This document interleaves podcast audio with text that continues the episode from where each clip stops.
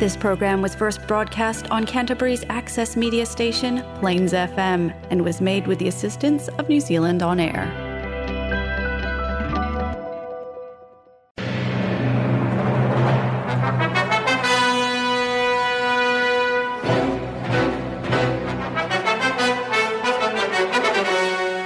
باقي من الزمن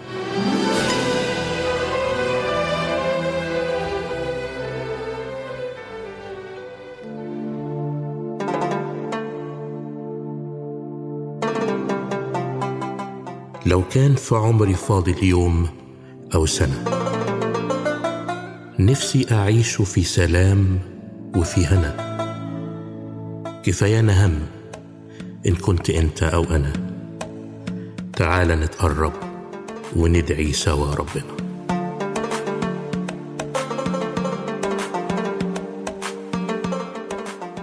باقي من الزمن برنامج مسيحي باللغة العربية والفارسية.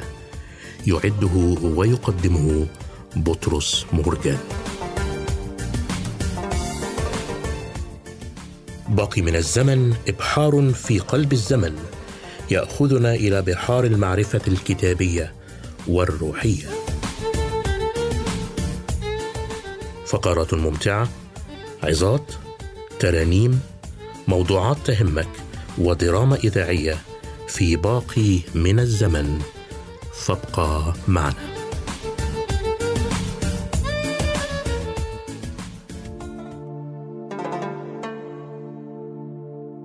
زمان باقی مانده. یک برنامه مسیحی به زبانهای عربی و فارسی. حاوی برنامه های مسرت بخش، معزه ها، سرودهای مسیحی، نمایش های رادیویی و غیره. با ما باشید. أهلا بك صديقي المستمع في يوم جديد ولقاء جديد وبرنامج باق من الزمن. أتمنى أن تحوز فقرات اليوم على إعجابك. فابقى معي خلال حلقة اليوم.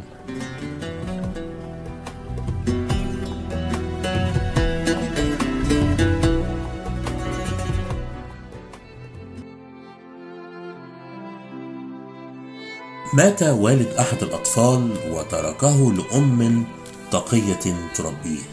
فأخبرته هذه الأم أن له أبا آخر يدعى يسوع المسيح وهو ساكن في السماء وهو الذي يرسل له كل ما يحتاج إليه.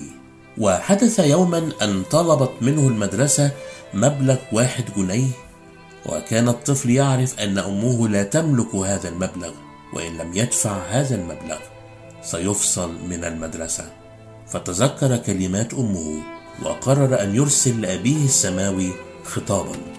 أخذ الصبي ورقة وقلم وبدا يكتب رسالة قال فيها أبي السماوي أعرفك أني محتاج إلى مبلغ مئة قرش حالا وإلا سيتم فصلي من المدرسة. وأنت تعلم أن ماما لا تملك هذا المبلغ.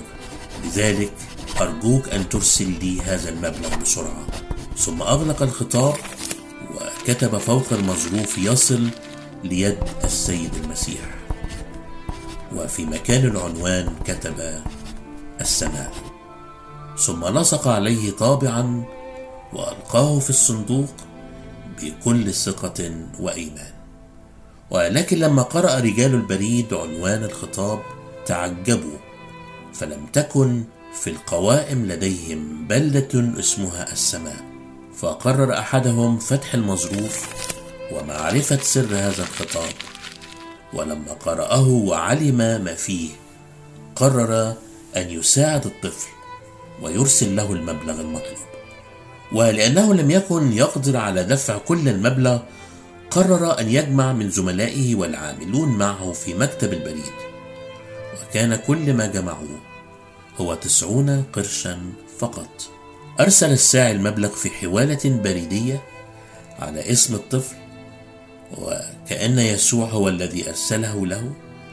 ففرح الطفل جدا وقرر أن يرسل خطابا ثانيا يشكر فيه يسوع على المبلغ الذي أرسله له. فأرسل قائلا أشكرك يا أبي السماوي لأنك أرسلت لي مبلغ مئة قرش. ولكن يبدو أن ساعي البريد أخذ منهم عشرة قروش وأرسل لي تسعون فقط. صديقي المجتمع ما أروع إيمان ذلك الطفل؟ إنه إيمان بسيط لكنه فعال إيمان ربما يخلو من المنطق البشري ولكنه ينال قدرات الله غير المحدود. ألا تريد معي أن نجرب ذلك النوع من الإيمان؟ ونترك لأبينا السماوي ترتيب أمور حياتنا.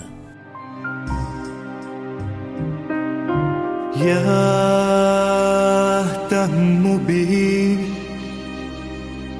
عوني منقذي. إلهي لا لا يبطئ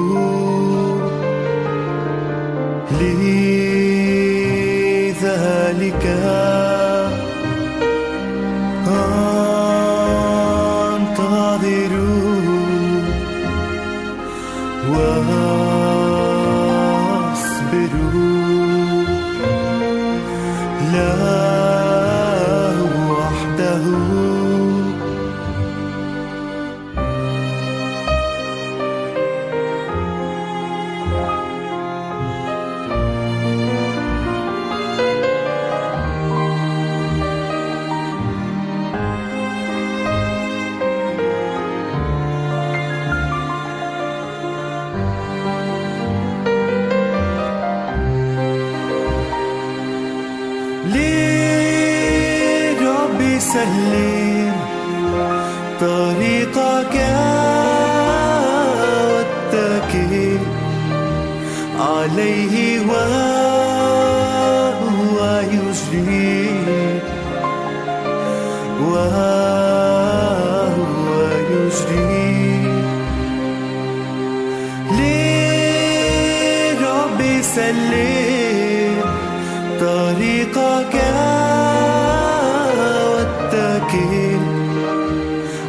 عليه وهو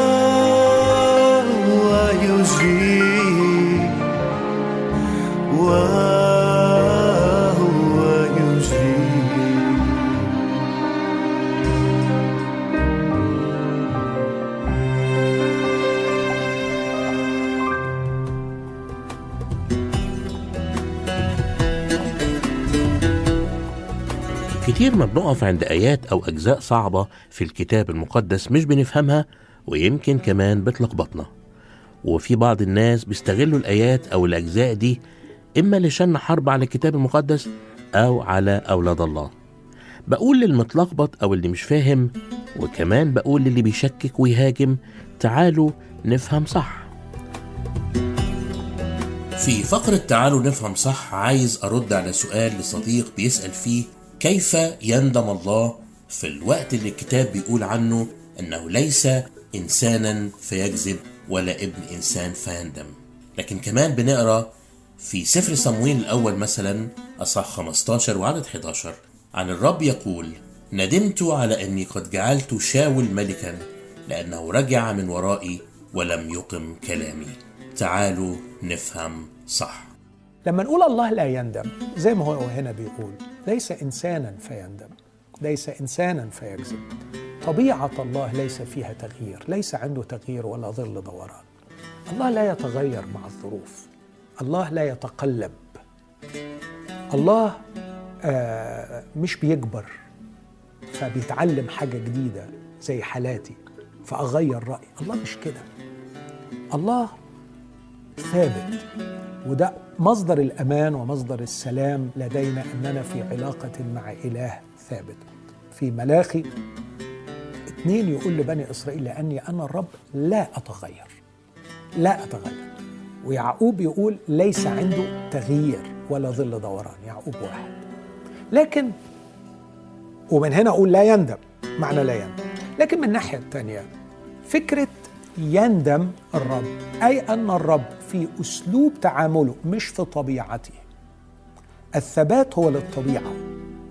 لكن في أسلوب تعامله مع الشخص الله متغير. بمعنى إيه متغير؟ يعني بيقول للشخص اعمل هذا. إذا عمل هذا الرياكشن بتاع ربنا هيتناسب مع الفعل اللي الشخص عمله. لما ربنا يقول أنا هديلك بشرط طب ما نفذتش الشرط مش هيديلك الله يقول أنا هديلك فرصة إنك تعمل وتعمل بس لو ما عملتش هرفضك من هذه الفرصة. هذا التغير هو تغير في أسلوب الله في التعامل مع البشر اللي بيعتمد على تصرفات. ورد فعل البشر. إذا كنت تتصور إنه الإله الذي نعبده هو إله لا يتفاعل فأنت بتتكلم عن قوانين وليس عن شخص. فأنت مش بتتعامل مع قوانين أنت بتتعامل مع إله يتفاعل معك.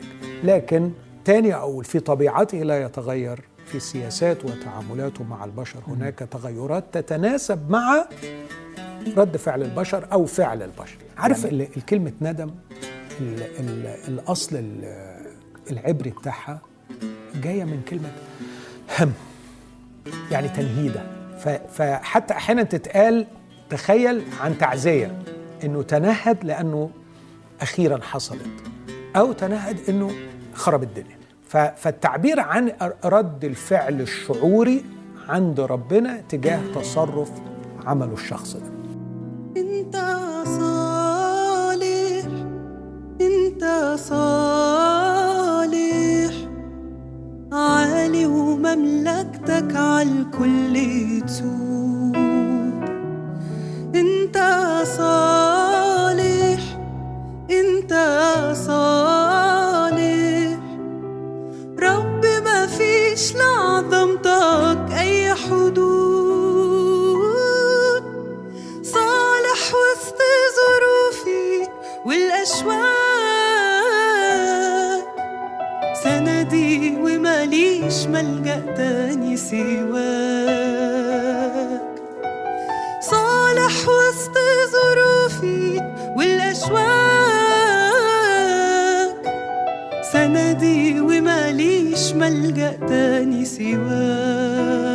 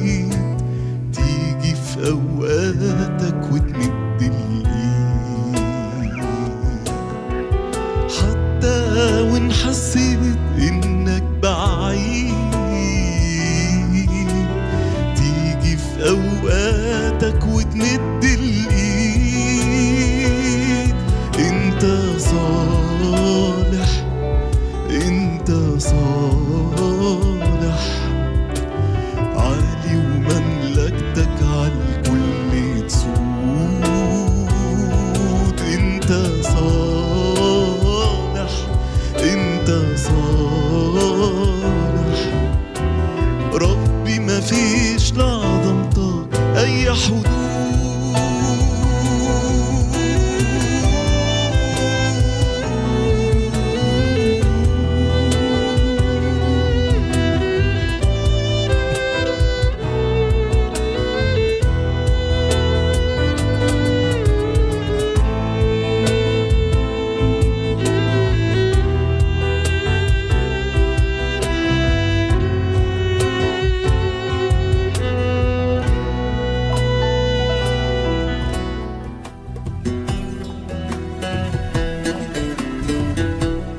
مشي حالك. لو عشت زي ما ربنا بيقول هتضيع نفسك. ده مش رأيي برضو لكن ده رأي ناس كتيرة قوي اليومين دولت بتقول إحنا عايشين في عالم شرير. ولو عشنا حسب مبادئ الكتاب مش هنعرف نعيش. جارهم ما دمت في دارهم. خلي بالك أخويا العزيز من كل المبادئ الشيطانية اللي بيحاول العدو إن يخليك تتنازل عن المبدأ الإلهي. حابب ربنا النهاردة في همسة يوصلها لقلبي وقلبك. عايز يقول لك كلام مهم قوي. عايز أحكي لك عن اختبار لأخت لينا في المسيح. حب الرب من كل قلبها. كانت بتشتغل في إحدى الدول العربية. وكان قدامها تحدي كبير قوي قوي قوي. التحدي دوت كان عبارة عن إنها لابد أن تتنازل عن مبادئها الإلهية عشان تستمر في الوظيفة بتاعتها اللي بتاخد فيها مرتب عالي قوي قوي قوي. والناس قالوا لها يعني ما يجراش حاجة لما تجاري المدير بتاعك في الطلبات بتاعته والتنازلات اللي طالبها منك عشان خاطر تمشي حالك ويعني ربنا شايف والكلام بتاع تحليل الناس للخطية والأمور ديت. لكن أخويا الفاضل تعال نسمع لاختبار حقيقي. مش احكي لك اختبار حصل من 2000 سنة ده يمكن من أربع خمس سنين فاتوا. أخت بتحكي لنا وبتقول لنا قدام ال- الضغوط الشديدة اللي أنا موجودة فيها كل يوم والتاني المدير بتاع الشغل راجل شرير وبعيد عن الله وعايزني أتنازل عن المبادئ الإلهية بتاعتي وأجاريه في الشر يوم بعد يوم. مسكت بالرب جامد زي ما بتحكي لنا وقضيت فرص في الصوم والصلاة. قلت له رب يعني بنعمتك أنا ممكن أجوع وأعمل أي حاجة لكن ما تنازلش عن تمسك بيك زي ما قال يوسف في يوم من الأيام كيف أفعل هذا الشر العظيم وأخطئ إلى الله. وعلى فكرة وعد الرب بوعد جميل حلو قوي في سفر صموئيل الأول أصحاح اتنين. لما قال حاشا لي فإني أكرم الذين يكرمونني والذين يحتقرونني يظهرون. سألتها عملت إيه بعد كده؟ قالت ابتدى بقى يضايقني بطريقة أو أخرى يخصم من الأجر بتاعي يقلل المكافآت ما يدينيش ال overtime بتاعي يدي الموظفين الأصغر مني مركز عليا أكبر كده. كل ده بيضغط عليا عشان خاطر أتنازل عن المبدأ بتاعي. قال وزاد وغطى أكتر من كده. إن والدي مرض مرض كبير قوي وكان مطلوب نعمل له عملية وننزل من الدولة اللي إحنا فيها ديت للقاهرة عشان في دكتور متخصص في المرض دوت. الشيطان بدأ يرقص ويقول لها أديك اتمسكت بإلهك زي ما قال مرة من المرات اسقيل لي كل يوم أين إلهك؟ وعلى فكرة بيقولوا المصايب لا تأتي فرادى يعني كلها تتجمع مع بعض مرة واحدة. بس قبل ما أكمل عايز أقول لك الله ليه في الموت مخارج؟ لا يدعكم أمين هو الرب لا يدعنا نجرب فوق ما نحتمل لكنه يعطي مع التجربة منفذا قالت بدأت أصلي من كل قلبي قلت له واثقة في صلاحك يا رب. واثقة إنك طيب وصالح وإلى الأبد رحمتك. واثقة إنك تعرف تديني معونة وتديني قوة وتوجد لي منفذ أطلع من الأزمة ديت. قبل ما أكمل قصتي أخويا أخت الفاضلة حابب أسألك سؤال ودي همسة في ودنك النهاردة من عند الرب. يا ترى تعرضت لضغوط شديدة؟ يا ترى تعرضت إلى أزمات كبيرة وحرب شيطانية مطلوب منك إنك تتنازل عن مبادئك الإلهية وإلا هتخسر كل حاجة؟ اتعرضت لحاجة زي كده؟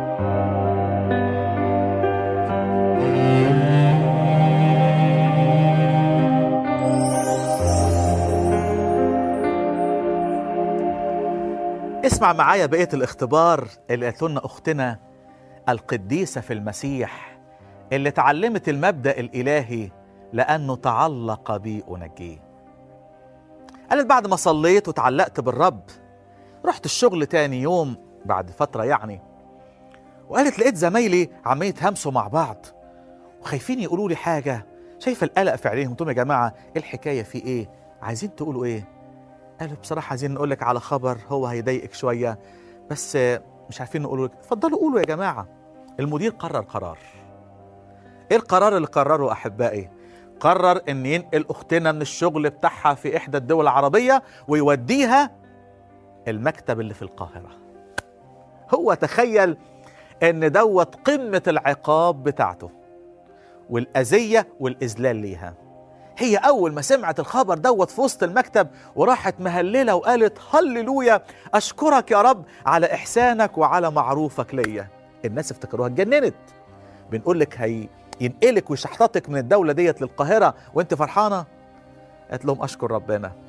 هروح القاهرة هعالج والدي هصرف عليه وكل دوت على حساب الشغل.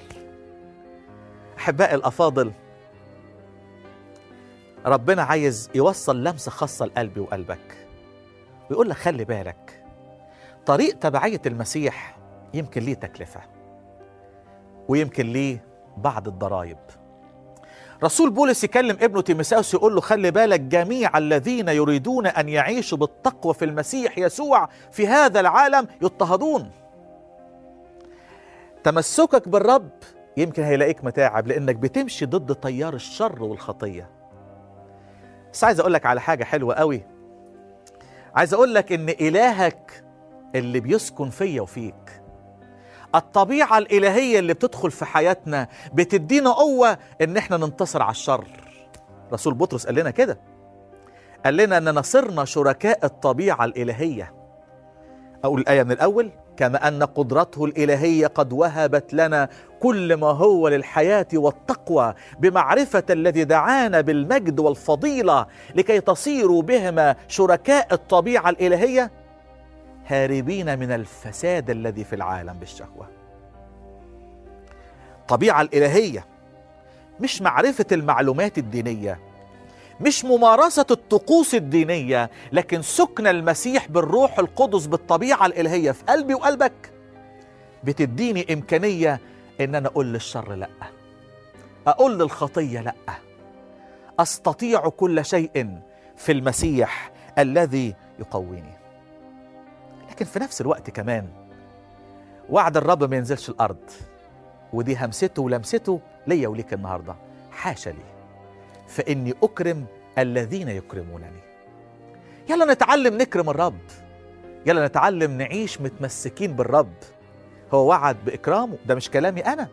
ده كلام الله. ليكن الله صادقا. وكل إنسان كاذب. الكتاب كلمنا عن حاجة اسمها التقوى. قال لنا إن التقوى دي أحبائي لها موعد الحياة الحاضرة والعتيد أيضا. يعني مخافة ربنا أكون في مخافة ربنا. ليها بركة في حياتي الأرضية وليها مكافأة كمان في الأبدية. أحبائي الأفاضل أصلي تكون همسته وصلت لودنا ولمسته لمست قلبنا. وقدام تحديات الشر والنجاسة والفساد والتنازل عن المبادئ ويلا امشي مع التيار وجاريهم ما دمت في دارهم. يلا بنعمة الله نقول الخطيه لأ والمبادئ لأ العالمية. يلا بينا نتمسك بكلام ربنا. يقول الكتاب سراج لرجل كلامك ونور لسبيلي. تمسكت خطواتي بأثارك فما زلت قدماي. ووعد الرب يلي تعيش بالتقوى هيكرمك هنا وفي الأبدية. إلى أن نلتقي أحبائي في حلقة جديدة مع همسة ولمسة. أستودعك لعناية القدير. سأعيش بأمانة طائعا صوت الإنجيل. كن أمينا للنهاية وسأعطيك الإكليل. صليت في فتوري أريد نهضة وكان شوق قلبي أنال نصرة. حاولت ما نجحت أحتاج قوة لذا فإني آتي مصمما أني سأعيش بأمانة طائعا صوت الإنجيل. كن أمينا للنهاية وسأعطيك الإكليل. وعندما تغريني مباهج الحياة أو يبغت اضطهاد وليس من نجاة. هل يعظم انتصاري؟ هل أعبر المياه؟ اليوم إني آتي مصمما أني سأعيش بأمانة طائعا صوت الإنجيل. كن أمينا للنهاية وسأعطيك الإكليل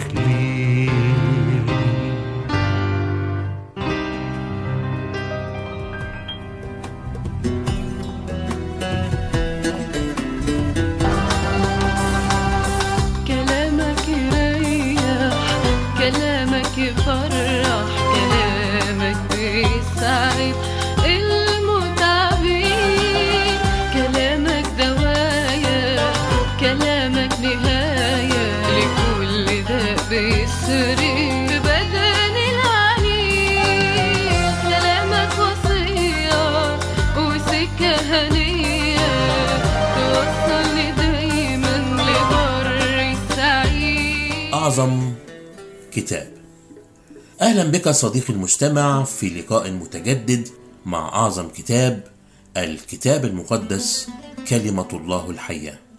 كنا قد بدأنا في الحلقة السابقة الحديث عن سفر التكوين ضمن سلسلة دراسية في مقدمات أسفار الكتاب. وسنستكمل اليوم رحلتنا حول سفر التكوين أول أسفار الكتاب المقدس. فابقى معي. بداية الأمم ما تلاقيش كتاب على وجه الأرض أبدا. يقول لك كيف بدأت الأمم. وجت منين الألسنة ديت؟ ناس كتير تسافر إلى بلاد أجنبية لا تعي لغاتها. في اختلاف في اللهجات وفي اختلاف في اللغات وفي اختلاف في الأشكال وفي اختلاف في الأصول. جت منين هذه الأمم بألسنتها؟ الكتاب يقول لنا فصح 10 وصح 11 من سفر التكوين. كيف أتت الأمم كيف تشعبت الأمم بعد الطوفان عندما انقسمت الأرض بألسنة وكل لسان ذهب إلى مكان ما. هذا هو سجل مواليد كل شيء. هو سجل بداية كل شيء. أشرت إلى أن سفر التكوين ينقسم إلى قسمين رئيسيين. هو يغطي مسافة زمنية تقترب من ال 2360 سنة. إحنا بنقول تقترب لأنه الأرقام ترجيحية تقريبية. 2360 سنة 2000 سنة من بدء الخليقة إلى إبراهيم ومن إبراهيم إلى يوسف 360 سنة. القسم ده أو الكتاب ده كتاب التكوين سفر التكوين بيقسم نفسه بنفسه. هو ينقسم إلى قسمين. من أصح واحد إلى أصح 11 قسم من أصح 12 إلى أصحاح 50 قسم آخر. من واحد إلى 11 القسم الأول يقدم لنا أربع أحداث هامة حدثت على مدار 2000 سنة. الأربع أحداث الهامة الخلق في أصح واحد واثنين السقوط في ثلاثة وأربعة وخمسة ونتائج السقوط الطوفان في ستة وسبعة وثمانية إلى أن نصل إلى تسعة برج بابل عشرة وحداشر أربع أحداث هامة الخلق ثم السقوط ثم الطوفان ثم برج بابل. بيغطهن الكتاب في 11 أصحاح مسافة زمنية 2000 سنة. القسم الآخر الذي يبدأ بأصحاح 12 من 12 ل 50 يعني 39 أصحاح بيغطونا أربع عائلات هامة. العائلة الأولى عائلة إبراهيم من أصحاح 12 لأصحاح 24 العائلة الثانية عائلة إسحاق من 25 ل 26 العائلة الثالثة عائلة يعقوب من 27 ل 36 العائلة الرابعة عائلة يوسف من أصح 37 لأصح 50 الأربع عائلات أو الأربع آباء اللي بيقولوا عليهم البطاركة إبراهيم إسحاق يعقوب يوسف. مسافة زمنية تقترب من 360 سنة هي موضوع الأصحاحات من 12 إلى 50 وهو القسم الثاني. قلت القسم الأول اللي فيه أربع أحداث هامة الخلق والسقوط والطوفان وبرج بابل. هركز على حادثة الطوفان وكيف حدثت؟ لأنه في هذه الحادثة انتهى العالم القديم. إحنا عارفين أنه العالم آه، جاء في الكتاب بثلاث فترات أو بثلاث أسماء. العالم القديم من الخليقة إلى الطوفان. العالم الحاضر الشرير الذي بدأ بعد الطوفان وسينتهي بمجيء المسيح. ثم العالم العتيد وهو الملك الألفي تحت رئاسة المسيح. كيف انتهى العالم القديم؟ يقول لنا رسول بطرس في رسالته الثانية أصحاح ثلاثة أن العالم القديم اللي هو قبل الطوفان بسبب شره وفساده فاض عليه الماء فهلك. أمر الرب نوح أنه يبني الفلك لأن شر الإنسان زاد على الأرض ويصنع لنفسه فلكا من خشب الجفر خشب الجفر اللي جاي من كلمة كفارة ويطليه بالقار. وأوصى الرب نوح أنه يصنع هذا الفلك لكي يدخل إليه هو وبنيه نوح البار كان يكرز بالبر. وياخد من كل الكائنات الحية ذكر وأنثى ومن الحيوانات الطاهرة هياخد معاه آه، سبعة علشان يقدمها ذبايح للرب. الكائنات الحية أطاعت وتدخل إلى الفلك. طبعا الإنسان للأسف لسبب شره ما دخلش وفاض عليه الماء فهلك. الفلك الذي يرمز إلى المسيح الذي يحمي من غضب الله ودينونة الله خشب الجفر يعني كفارة والمسيح الذي صار كفارة. دخل نوح الفلك واتقفل الباب. دخل نوح الفلك وكان سنه 600 سنة في الشهر الثاني في اليوم العاشر. وبعد أسبوع بدأ الطوفان. الطوفان بدأ. نوح جوه الفلك معاه الحيوانات. المياه التي أتت على الطوفان مياه من فوق الجلد ومياه من تحت الجلد. افتكروا المياه التي كانت فوق الجلد اللي أشار إليها الكتاب في تكوين واحد في اليوم الثالث. فاضت على هذا العالم نزلت على هذا العالم. كل الكائنات الحية اللي خارج الفلك هلكت. مياه تحت الجلد ومياه فوق الجلد إشارة للآلام التي اجتازها المسيح على الصليب.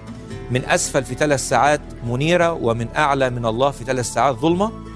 أرسل الحمامة رجعت له بعد كده عرفوا إن المية انحصرت وبعد كده هيطلع من الفلك بعد انتهاء الطوفان. والحقيقة الطوفان استمر حوالي يعني بعد ما دخل آه، نوح الفلك وطلعوا من الفلك استمر حوالي سنة وعشر أيام. لكن بعد الطوفان عندنا حادثة رابعة وهي برج بابل. برج بابل ده موجود في العراق واللي حدث أنه بعد الطوفان برضو الناس الأشرار الإنسان في فساده أراد أن يصنع لنفسه اسما فبنى برج وقال أنه عايزين نصل به إلى السماء. والحقيقة كانوا عايزين يعبدوا الأجرام السماوية وكانت الأرض كلها لسان واحد. قال الرب الإله ننزل ونبلبل ألسنتهم وتبلبلت الألسنة ومعنى كلمة بابل يعني تشويش كل واحد مش فاهم لسان التاني. فافترقوا في كل جهات الأرض ومن هنا بدأت الألسنة وبدأت الشعوب من برج بابل كما نراه الآن وكما تعرف لنا الآثار القديمة.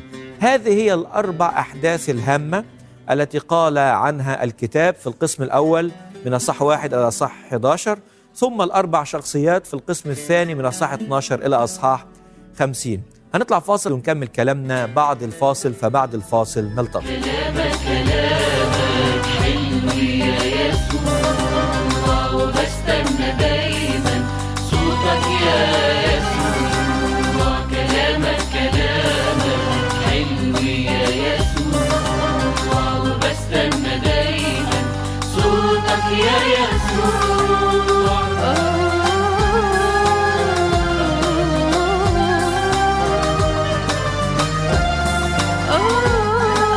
مرة أخرى عزيزي المشاهد في بانوراما كل كتاب.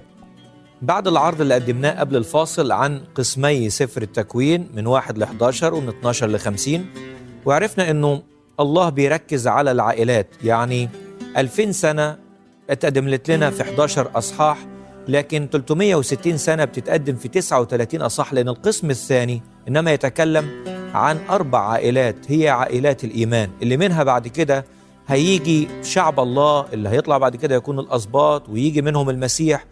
غرض كل الكتاب المقدس. لكن كأنه عايز يقول لنا إن الإنسان عند الله أهم من كل الخليقة من السماوات والأرض.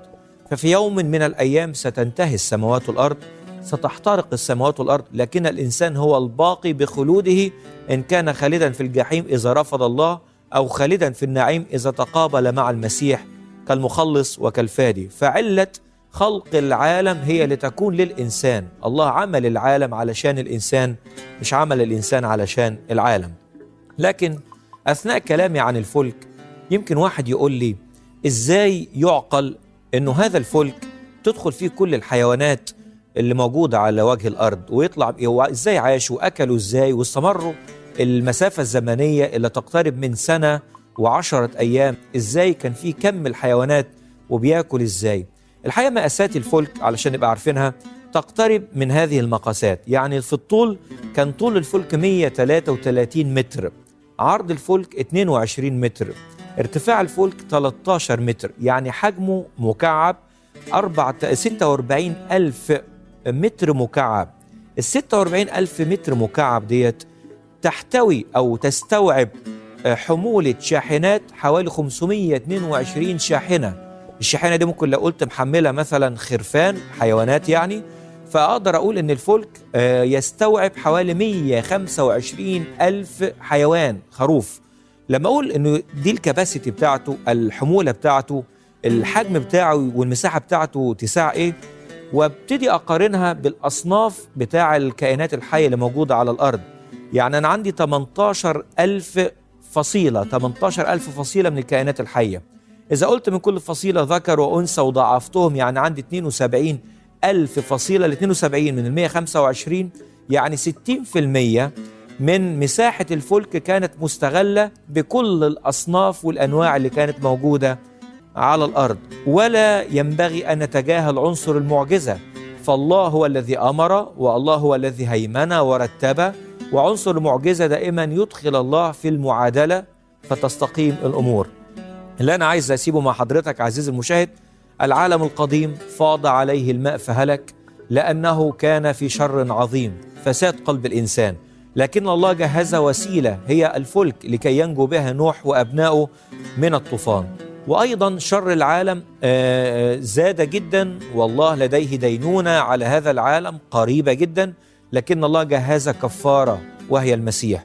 إذا احتميت في عمل المسيح على الصليب تنجو إذا رفضت عمل المسيح على الصليب لن يتبقى لك إلا الدينونة الآتية. فاهرب إلى خلاصك ونجاتك واحتمي في المخلص الرب يسوع المسيح. والتقي بك في حلقة جديدة قادمة والرب معك. وإلى هنا نأتي صديقي المجتمع إلى نهاية دراستنا لهذا اليوم وإلى أن نلتقي في حلقة جديدة الأسبوع المقبل. لكم مني أطيب الأمنيات والرب معكم. ولمحب الشعر اخترت لك صديقي المجتمع هذه القصيدة فاستمتعوا بها. أنا عارف إن الرب كبير ومقامه فوق الكل ومحدش يقدر يعلى عليه. واللي يخافه واللي يهابه واللي بيتمسك فيه لازم لازم لازم ربنا يحميه. مهما يكون ضعفان عدمان ربنا لازم هيقويه. مهما يكون متداس متهان ربنا هيعليه. وأنا شخصيا عارف. عارف إن التقوى هي سلاحي وجند الرب جنودي وجيوش الرب هتحرسني وهتحمي حدودي. مع ذلك أنا بسأل نفسي وأنا مكسوف. مكسوف من ضعف إيماني وبرودي أنا بسأل نفسي ليه؟ ليه كرباج عدنان في إيدين عسكري غلبان بيخوفني ويهددني ويخليني أنسى وعودي وأنسى مقامي وأنسى وجودي وأتراجع خايف وأنا ناسي كل عهودي. اديني يا رب اديني يا رب إيمان ثابت يتمسك بالمواعيد.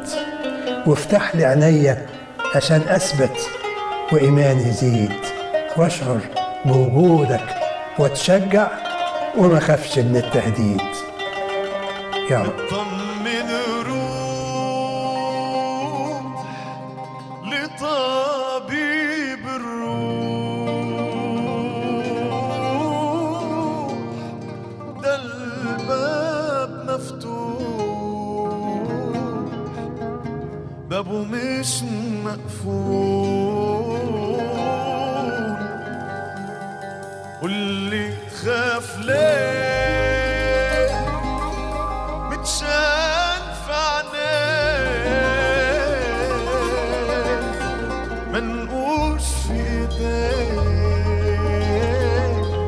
شعرك معدود ربنا موجود. ما تعولش الهم وما تخافش ربنا موجود.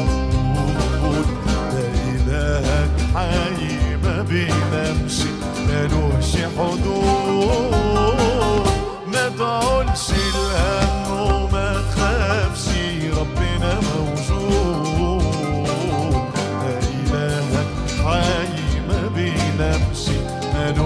حدود يا سلام يا هناك طول ما هو وياك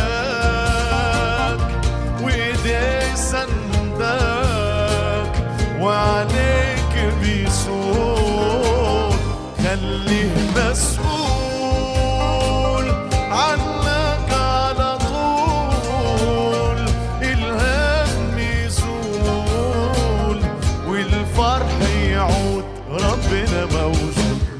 تعولش الهم وما تخافش ربنا موجود. ده إلهك حي ما بينامش ملوش حدود. ما تعولش الهم وما تخافش. ربنا موجود. ده إلهك حي ما بينامش ملوش حدود.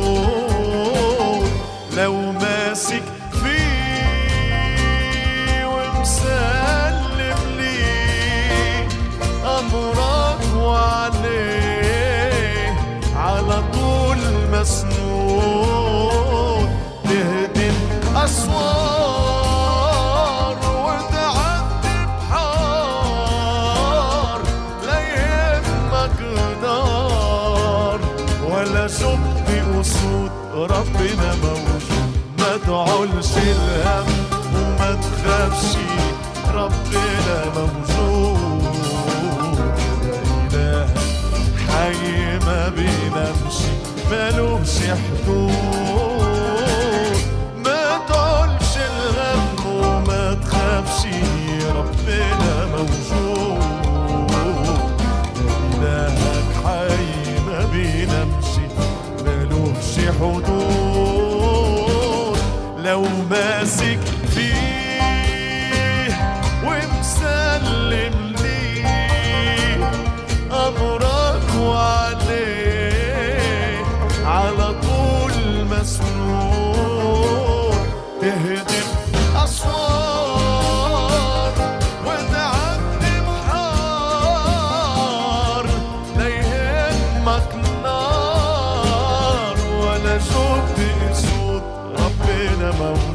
ما تعولش الهم وما تخافش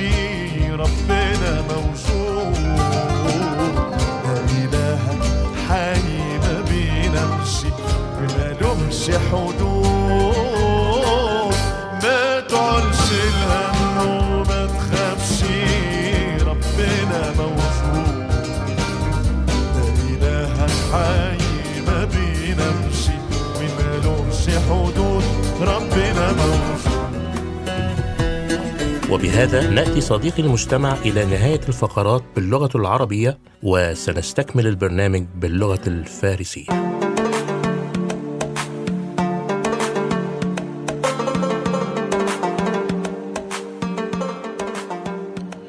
كنتم مع باقي من الزمن. سعدنا بكم ونرجو أن نكون قد أسعدناكم. أرسل إلينا بمقترحاتك أو تساؤلاتك. نرحب بالمشاركات. يمكنك الاتصال بمقدم البرنامج بطرس مرجان على تليفون 021 189 3886 أو أرسل لنا على بريدنا الإلكتروني radio.arabic at extra.co.nz والرب معكم.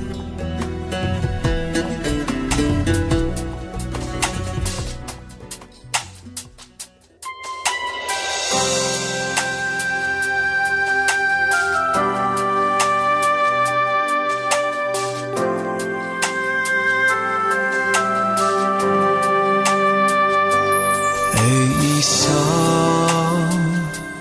با مرگت لعنت و موت را برداشتی. ای مسیح شاه من با خونت مرا شستی. بر صلیب جلجتا عشقت را ثابت کردی. روز سوم پس از مرگ خداوندم قیام کردی. تمام شد.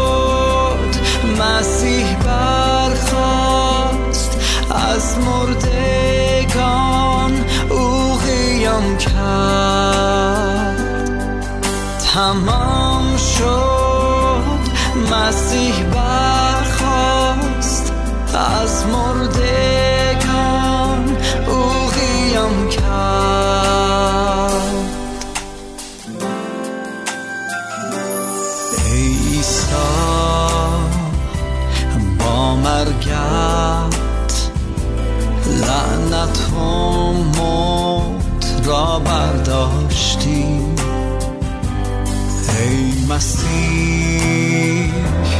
شاه من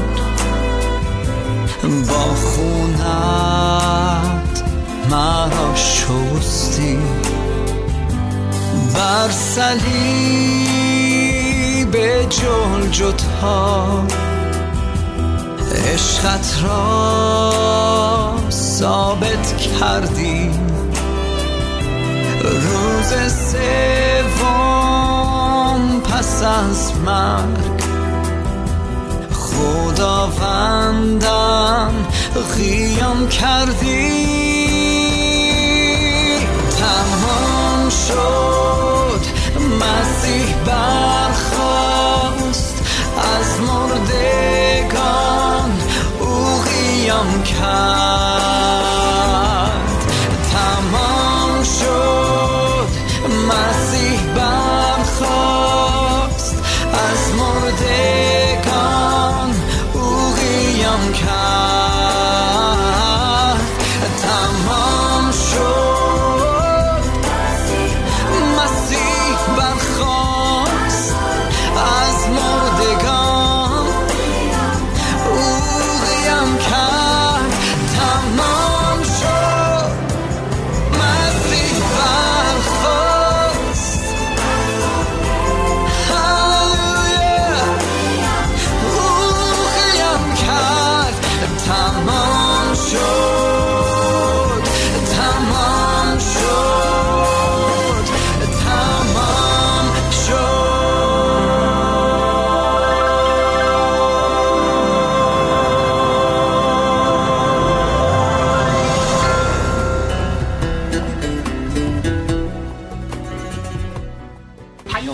عاشقانه خدا امروز برای زندگی من و تو. از کتاب یونس سی و دومین کتاب عهد عتیق چی می‌تونه باشه؟ داستان یونس داستان مشهوریه چه در کتاب مقدس یکی از انبیای عهد عتیق و چه در فرهنگ و جامعه ایرانی. ولی کلام خدا برای من و تو امروز در زندگیمون یه پیام خیلی مهمی داره از کتاب یونس. لری کرب در کتاب 66 نامه عاشقانه با این جمله خیلی مهم و زیبا این پیام رو برای من و تو خلاصه می‌کنه. از طریق این کتاب خدا داره به من و تو این پیام رو میده. خدا داره انگار به من و تو میگه تسلیم نقشه های من بشو چون من تسلیم نقشه های تو نمیشم. خدا ما رو دعوت می‌کنه که تسلیم حکمت اون بشیم تسلیم اراده اون بشیم تسلیم نقشه های نیکوی خدا در زندگیمون بشیم. به جای اینکه توقع داشته باشیم که خدا اراده ما رو انجام بده. خدا بر طبق توقعات و انتظارات ما عمل کنه. ما تسلیم خدا میشیم. نه اینکه خدا رو باید تسلیم خودمون بکنیم. از طریق اطاعتمون از طریق دینداریمون از طریق دعاهامون. خودمون رو تسلیم اراده و حکمت و قلب این پدر می‌کنیم چون قلب این خدا نیکوست. خیلی زیبا لری کرب خلاصه ای رو مطرح می‌کنه خلاصه این پیام رو از کتاب یونس. انگار خدا توی این داستان یونس داره به من و تو میگه که خیلی وقتا من و تو هم مثل یونس خدا رو میخواییم کوچیک کنیم. به اندازه درک خودمون به اندازه انتظارات و توقعات خودمون از خدا. خدا باید توی اون جعبه افکار من ارزشهای من باورهای من جا بشه و بعد خودمون رو تسلیم اون خدا می‌کنیم. اون خدایی که شاید تو ذهن خودمون یه تصویری ازش ساختیم. و درک نمی کنیم خیلی وقتا که دعاهای ما آرزوهای ما حتی اطاعتهای ما بر اساس نیازهای مغرورانه خودمونه نفس خودمونه خودمحوری خودمونه خوددوستی خودمونه خودمون از دیگران برتر دیدن هست. از یک دید بالا به خیلی ها نگاه می‌کنیم. فکر می‌کنیم اونایی رو که ما دوست نداریم خدا هم دوست نداره. اونایی که با ما مخالفن مخالف خدان اونایی که ما دشمن حساب می‌کنیم اصلا آدم نیستن. ولی تو داستان یونس میگه نه. خدا همه انسان ها رو دوست داره. خدا دشمنامون هم دوست داره. و خدا می‌خواد ما سفیران انجیل سفیران صلح سفیران آشتی با خدا باشیم. خدا رو نیاریم به عنوان همکارا و دستیارای خودمون. خیلی زیبا اینجا ادامه میده صحبت رو لری کرب میگه که خیلی وقتا ما میخواییم که خدا با ما همکاری کنه. با درک ما با باورهای ما می‌خوایم خدا همکاری کنه. ولی چون خدا ما رو دوست داره خدا میگه تو, تو باید با من همکاری کنی. تنها راه لذت بردن از حضور من و برکت من خدا داره به من و تو میگه. همکاری با نقشه های منه. توقع نداشته باش که من به عنوان خدا با تو همکاری کنم. من می‌خوام تو تسلیم من بشی و با روح من همکاری کنی برای نقشه های من. نقشه های من که باعث برکته باعث نجات باعث شکوفایی خودت و جامعه هستش. یه جمله خیلی زیبا تو این فصل میگه برام خیلی جذاب بود.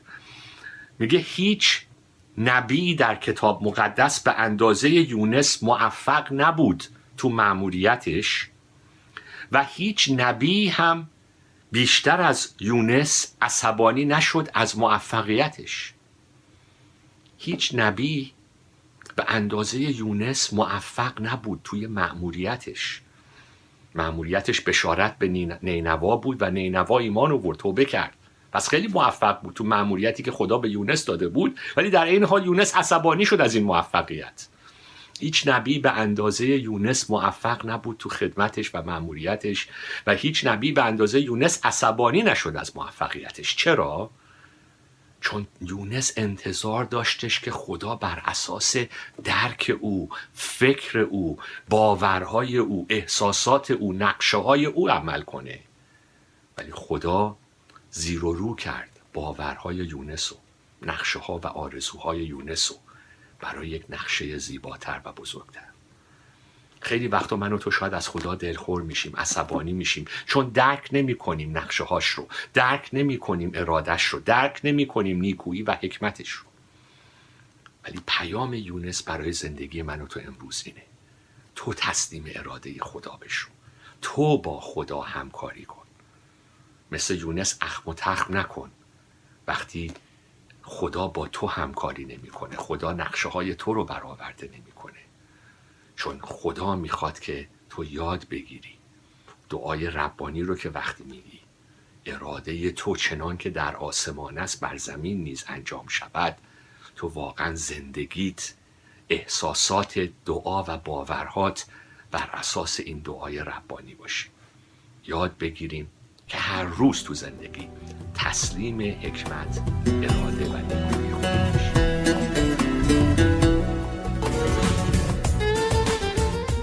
با ما باشید در زمان باقی مانده. ما از توجه شما سپاسگزاریم.